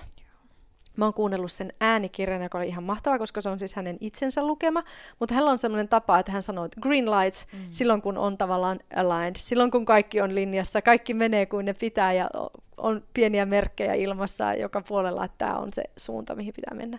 Niin se oli jälleen kerran mulle semmoinen green lights, koska mulla oli ollut sellainen hetkisin päällä, että mä olin vähän miettinyt suuntaa ja näin, ja sitten jotenkin se viesti, että se Robin Sharma pisti viestiä, ja että haluatko allekirjoitettuna, niin se oli mulle tosi vahva sellainen green lights-merkki. Ja niitä tulee ihan jatkuvasti. Niitä tulee, mulla tuli nyt ihan pari päivää sitten, mä seuraan yhtä sellaista ihanaa vanhempaa rouvaa, joka puhuu paljon intuitiosta. Ja intuitio on mulle hirmu tärkeä teema, ja mä haluan siitä enemmän kirjoittaa ja jotenkin puhua siitä asiasta. Ja, ja ähm, no kuitenkin mä seuraan tätä äh, Sonia, en nyt muista hänen sukunimeään, Sonia joku.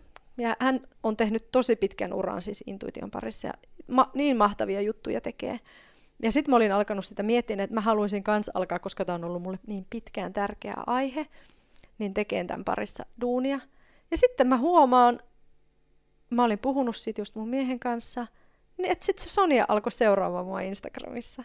Ja se oli taas jälleen mulle semmoinen pieni merkki, että kyllä, tähän suuntaan, tämä on se suunta. Ja hän on siis todella siis sillä tunnettu ja ansioitunut tällainen intuitiokirjailija. Ja hän seuraa tosi vähän ihmisiä, niin mulle se oli tosi tärkeä juttu. Mm. Mulle, mulle ei ylipäätään ole nykyään, että niin kuin seuraajamäärät ja numerot ja tällaiset ei ole, mutta mut se, että kun oikeat tyypit mm. seuraa, niin ne on mulle tosi tärkeitä, että mä koen, että mulla on sellaisia yhteyksiä johonkin ihmisiin ja heidän energioihinsa, jotka on mulle merkityksellisiä. Joo. Joo, ihanaa. Mä tota niin, niin muuten tuosta somejutusta vielä ja somessa vertaamisesta ja, ja tota, someasioista ja somerajoista ja rajoista ylipäätänsäkin, niin tota, onko sun helppo sanoa ei ja laittaa rajoja? Ylipäätään vai Ylipäätänsäkin. Somessa? On. Nykyään hir- mä oon tosi hyvä siitä. Mä oon oikein ylpeä siitä, kuinka hyvä mä oon nykyään rajojen asettamisessa. Mä oon saanut siitä mun ystäviltä välillä vähän kärkästä palautettakin, mutta toisaalta myös on saanut heiltä ihailevaa palautetta, että voi kuinka hekin pystyisi noin rehellisesti sanomaan, että mä en nyt tuu, koska mä en vaan niinku halua. Tämä ei nyt tunnu vaan oikealta. Mä löydän kyllä ne paremmat sanat, en mä sano, että kun mä en vaan halua tulla, mutta mä löydän tavan sanoa se sen asian jotenkin sillä tavalla, että se ei loukkaa sitä toista ihmistä, mutta kuitenkin mä teen selkeäksi sen, että, että mulle on tärkeämpää valita jotain muuta jotenkin toisin. Ja mä oon tosi tosissaan, niin kyllä koen, että mä oon nykyään aika taitava siinä. Et välillä kyllä sanon aika semmoisille no isoillekin jutuille ja tärkeillekin jutuille, että mä en tuu ja mä en osallistu vanhojen ystävien kanssa. Sitä ei onneksi tarvi enää edes selitellä, että ne tietää, että toi nyt ei tarkoita mitään pahaa ja mä oon silti tosi kiinnostunut heidän elämästä ja heidän jutuista ja oon kiinnostunut tapaamaan, vaikka mä en nyt johon johonkin tiettyyn vaikka tilaisuuteen tai tapahtumaan haluat tulla. Öm, joo, kyllä. Mitä menestys on? Kaiken sen jälkeen, mitä sä oot käynyt läpi, onko se muuttunut sulle, mitä sä ajattelet menestyksestä? No on varmasti muuttunut ja on sillä niin kuin polveillut ja elänyt koko ajan ja varmasti tulee elämäänkin, mutta kyllä musta tuntuu, että silti se ydin siellä on pysynyt ihan samana, koska mä muistan, kun mä tein ensimmäisen blogipostauksen Vanelian, silloin mulla oli siellä joku blogiyritelmä, jonka nopeasti hautasin, koska mä huomasin, että mä en ehkä ihan sellaista perinteistä blogia halua pitää. Mutta mun ihan ensimmäinen postaus oli sellainen, missä mä kirjoitin, että tärkeintä tässä vaneliassa, että mitä tämä tulee olemaankaan, niin on se, että mä pysyn tosi rehellisenä sille mun sydämen kutsumukselle. Ja se on kyllä mulle se niin kuin koko ajan se menestyksen tai, että mä on, koen, että mä teen aivan puhtaasti ja autenttisesti sitä, mitä mun sydän sanoo, että mun kuuluu tehdä ja mun pitää tehdä. Mm. Ei se ole aina helppoa, koska sitten se lähtee viemään usein epämukavuusalueelle, vaikka nyt on, mä oon tehnyt tosi pitkään ruoan parissa hommia, ja se on ihana juttu, ja mä osaan sen, ja mä oon hyvä siinä, mutta sitten mulla on alkanut enenemässä määrin tuleen viestiä tuolta sydämestä, että se ei välttämättä enää ole se the main juttu, että on ehkä tässä ajassa tärkeämpiä asioita, mistä puhua ja mistä jakaa. Ja, ja joo, mä kyllä koen sen. Mä sanoin yhdessä podcastissa, mulla kysy, kysyttiin samaa, ja mä sanoin, että mielenrauha, se tuli tosi spontaanisti, että mikä on menestys. Mä sanoin, että se on mielenrauha, mutta mun mielestä se on tavallaan sama asia. Mm. Et koska silloin, kun sä oot rehellinen sille, että sä teet sitä, mitä sun sydän janoaa, niin silloinhan sä olet mielenrauhassa. Jäämme siis innolla odottamaan sitä, että mihin Virpi ja Vanelia tästä seuraavaksi liikkuu, mitä tapahtuu ja mitä sieltä sydämestä tulee, kun sä monta kertaa oot maininnut, että ruoka on ollut tähän asti se juttu mm. ja nyt siihen on tulossa muutakin. Haluatko sä yhtään sanoa, onko se sitten tätä intuitiota enemmän, onko sulla jotain visiota siitä vai jäädäänkö me innolla seurailemaan ja odottelemaan? No joo, kyllä se varmasti tulee olemaan sen sen ympärille ää, linkittyvää ja siinä maailmassa ää, tullaan menemään ihan varmasti. Mulla on oikeastaan kaksi sellaista isompaa kutsumusta tällä hetkellä. Mä haluan lähteä vaneliaa laajentamaan enenemässä määrin omiin tuotteisiin. Tuotteisiin, jossa kaikkeen on kudottu sekaan sitä valoa ja intuitio, ja intuitio, intuitiota ja voi, voimaantumista ja kaikkea sitä, mitä mä koen, että Vanelia edustaa. Mutta et mä rakastan konseptointia ja äh, että kehitetään tai kehittää tällaisia niin kuin eettisiä, kestäviä, hyvän olon tuotteita. Äh, ja niitä mä haluan alkaa Vanelian kanssa nyt enen, enemmän koko ajan tekemään ja kehittelemään ja rakentamaan ja tuomaan sitten siinä samalla tätä intuitiota ja kaikkea muuta.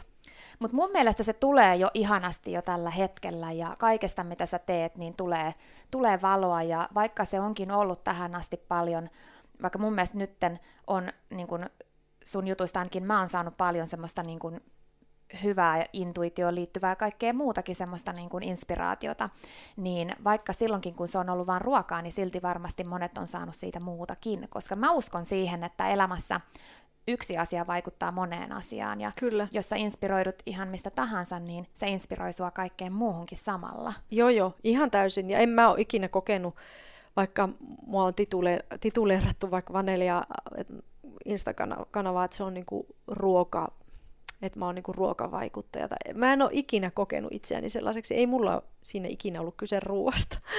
tota, kuulostaa aika hassulta, mutta ei mulla ole ikinä ollut kyse siinä ruoasta. Se on paljon jostain niinku syvemmästä sit niinku pohjavireestä ja sit energiasta, mikä siinä taustalla on. Ja mitä mä pyrin jotenkin ajamaan sitä voimaantumista.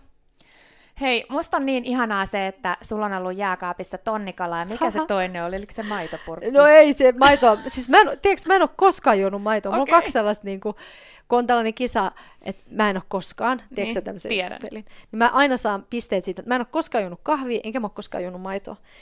Mutta tota, joo, opiskeluaikoina siellä oli varmaan tonnikala ja kaljapullo. Ja että tähän on kauan- tultu. kauas on tultu. Mutta ai että, se on, musta on ihanaa ja musta, mä, mä niinku tykkään, että mulla on vähän sellainen rosonen villit opiskelijavuoden ne parikymppisyydet, ne oli sellaista niinku, villiä aikaa. Musta on ihanaa, musta olisi niinku kauhean tylsää, että mä olisin elänyt sellaisen kauhean hyveellisen terveyselämän, ää, koska mä en ole sellainen, mä rakastan kontrasteja, ja mä rakastan sellaista, että on niinku rosoa ja on kaikkea. Ja tämän mun nykyinen elämä, vanille ja kaikki näyttäytyy tosissaan se on niinku harmos, harmonisena. Ja se on sellaista, mihin mä toki pyrinkin harmoniaan ja hyvinvointiin. Mutta mä tykkään, että on vähän toinen puoli. Pitää olla vähän sellaista jotain pahallisuutta ja vähän jotain sellaista niinku hulluutta.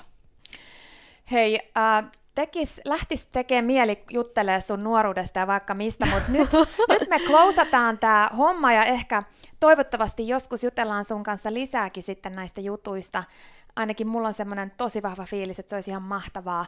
Mutta kun sä oot niin elinvoimainen ja, ja valovoimainen ja kaunis ja susta No voi, säteilee hyvää ja, ja niin kuin sanoin jo kiitos siitä kaikesta, mitä, mitä sä teet. Mä uskon, että se tuo muutakin monille kuin pelkästään sitä ruokajuttuja tällä hetkelläkin ja ootan tosi innolla kaikkea, mitä tulevaisuudessa tuotkaan, tuotkaan tähän maailmaan. Ja se aitous ja semmoinen niin kuin, no semmoinen niin kuin aitous ja autenttisuus niin kuin loistaa susta ja mä oon tosi kiitollinen, että me tavattiin. Kuin myös. Kiitos. Ja, niin, niin sä oot tota, hyvinvoinnin ja tämmöisen yrittäjyyden kuitenkin esikuvana voit olla monille. Niin ihan loppuun, niin minkälaiset olisi sun top tällä hetkellä sun sydämestä top-vinkit jollekin, joka haluaisi menestyä oman näköisenä yrittäjänä? Top kolme vinkkiä. Siis tämähän olisi kokonaan, kokonaisen podcastin aihe. niin mä tiedän. Mutta mitä tulee sulle mieleen niin semmoisena, just niin tommosena, että olisi olis niin kuitenkin niin elinvoimaa ja, Niin. ja sitä niin just mistä sä puhut paljon, sitä niin intuitiota ja Kyllä. niin, kuin, niin mihin se niin liittyy sitten? No kyllähän se liittyy loppupeleissä siihen autenttisuuteen ja siitä, että sä kanavoit sitä sun omaa juttuas. Et, et ei voi lähteä miettimään vaikka, että et, to, totta kai se voi olla hyvä vihje, jos joku kat- miettii, että okei, toi tekee, että mä haluan tehdä just tollasta juttua kuin toi. Että sä poimit siitä jotain, että mikä siinä on se, mutta silti se sun pitää tehdä se omalla tavallas. Että se näyttää sulta ja se tuntuu sulta. Ja että sä et niin lähde kopioimaan kenenkään muun konseptia tai siitä, mikä on tällä hetkellä trendikästä tai mikä vetää. En mä sanoisi, että se on huono asia seurata aikaa, mutta että seuraa sitä sisintää, niin se on kaikista olennaisinta. Et pitää tehdä sellaista sisäistä työskentelyä ihan ensimmäiseksi. Mä sanoisin, että sä tiedät, että kuka sä oot, mitä sä haluat edustaa tässä maailmassa, mitä sä haluat tuoda tähän maailmaan, minkä tekemisestä sä nautit. Koska jos sä lähdet rakentamaan sun uraa yrittäjänä, niin kyllähän sun pitää nauttia siitä tekemisestä. Ei siinä muuten ole mitään järkeä.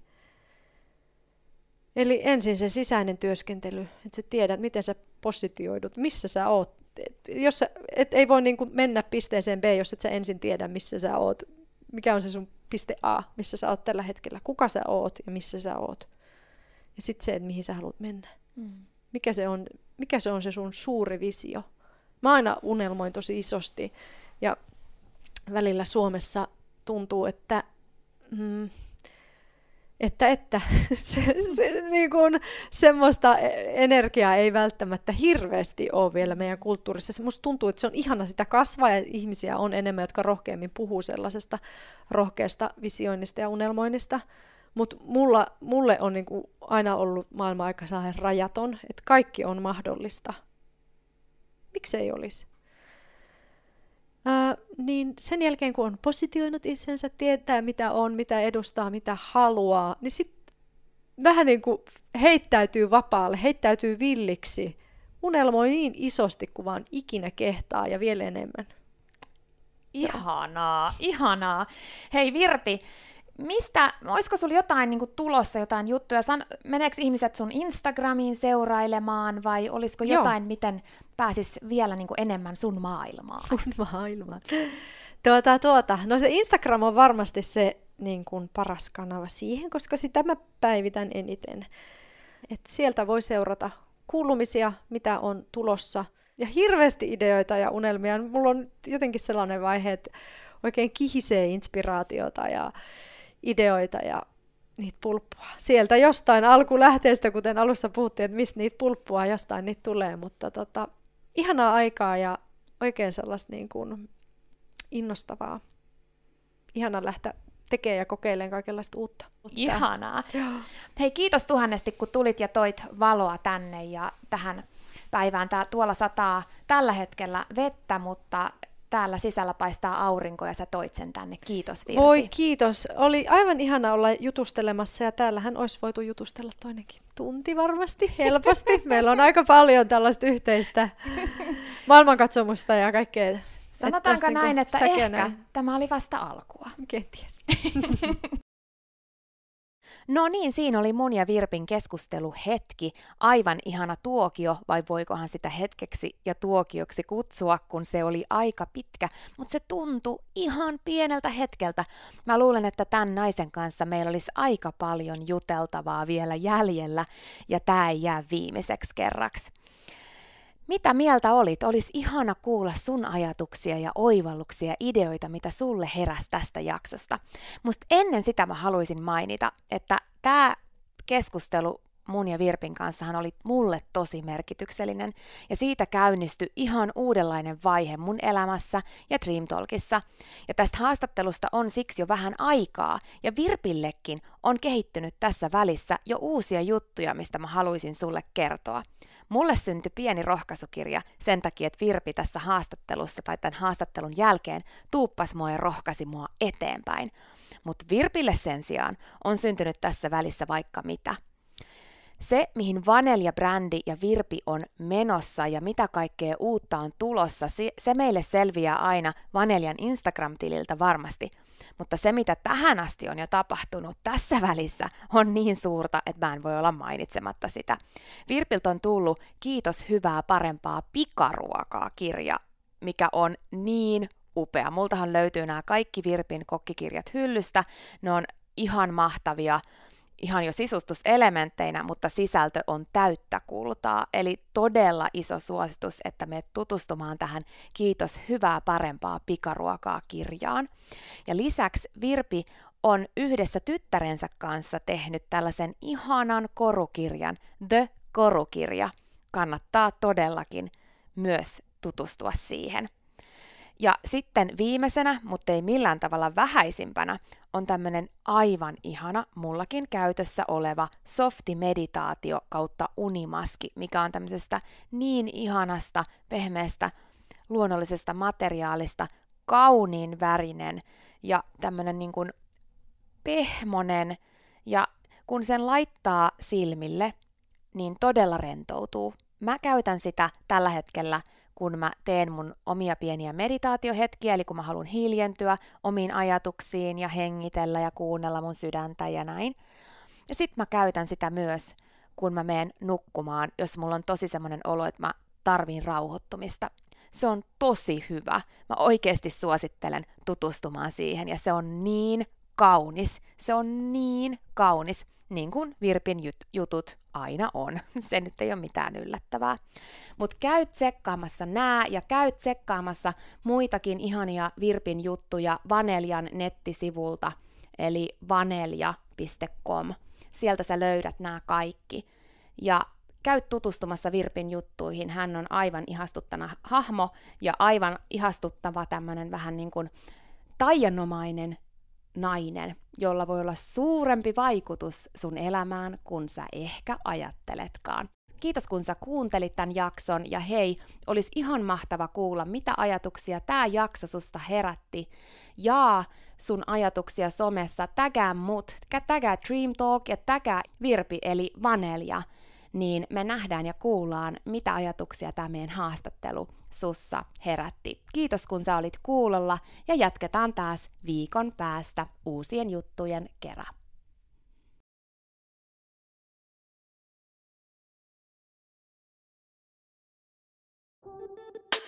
Siinä oli tämänkertainen jakso. Kiitos kun sä kuuntelit ja toivottavasti sä tykkäsit. Ja hei, jos sä tykkäsit, niin teethän palveluksen ja jaat tämän jakson tai tämän koko podcastin eteenpäin. Nimittäin jokainen suositus ja jako ja postaus on tosi arvokas ja auttaa levittämään hyvää ja rohkaisua eteenpäin. Ja auttaa myös siihen, että mä voin tehdä tätä sulle koko ajan enemmän. Sä voit ottaa vaikka näyttökuvan nyt ja jakaa sen somessa, tai vaikka viestinä jollekin sun ystävälle, jonka sä tiedät kaipaavan tätä jaksoa. Muista somepostauksissa täkätä Dream Talk. Mä katon ja luen jokaisen kommentin ja täkäyksen, ja ne merkitsee mulle ja Dream Talkille tosi paljon. Jaetaan rohkaisevaa sanomaa ja tehdään yhdessä tästä maailmasta parempi ja positiivisempi paikka, missä ihmiset elää oman näköistä elämää. Ja hei, jos sä todella oot sitä mieltä, että Dream Talk on super, niin sä voit auttaa vielä enemmän arvioimalla podcastin siellä, missä sä tätä kuuntelet. Anna vaikka tähtiä tai kirjoita kannustava kommentti tai positiivinen arvio Dream Talk podcastista. Usko tai älä, se oikeasti auttaa. Se auttaa tosi paljon. Jokainen kommentti, tähti, jokainen positiivinen arvio ja palaute auttaa siihen, että mä voin tehdä sulle tätä koko ajan enemmän. Ja Dream Talk podcast kehittyy ja kasvaa. Mä luen itse kommenteista ja palautteista ihan jokaisen. Kiitos siis ihan superisti, jos sä käyt antamassa sun arvion siellä, missä sä podcastia kuuntelet. Mä arvostan sitä isosti. Okei, mutta sitten vielä yksi tosi tärkeä, ihan pika juttu tähän loppuun. Nimittäin please muista, että sä oot rohkeampi kuin sä uskotkaan. Ja sua varten on olemassa vielä vaikka mitä ihanaa. Jokainen päivä, tänäänkin, on uusi mahdollisuus sua varten. Siihen asti, kun me kuullaan seuraavan kerran, niin muista, että sä oot kaikista tärkein. Ja se, että sä elät sun oman näköistä elämää, ei ole palvelus pelkästään sulle. Se on palvelus myös kaikille muille. Usko suhun ja sun unelmiin. Ja jos se ikinä tuntuu susta vaikealta tai jos susta tuntuu ikinä siltä, että kukaan ei usko suhun, niin muista, että mä oon täällä ja mä uskon suhun, enkä ikinä lopeta uskomasta.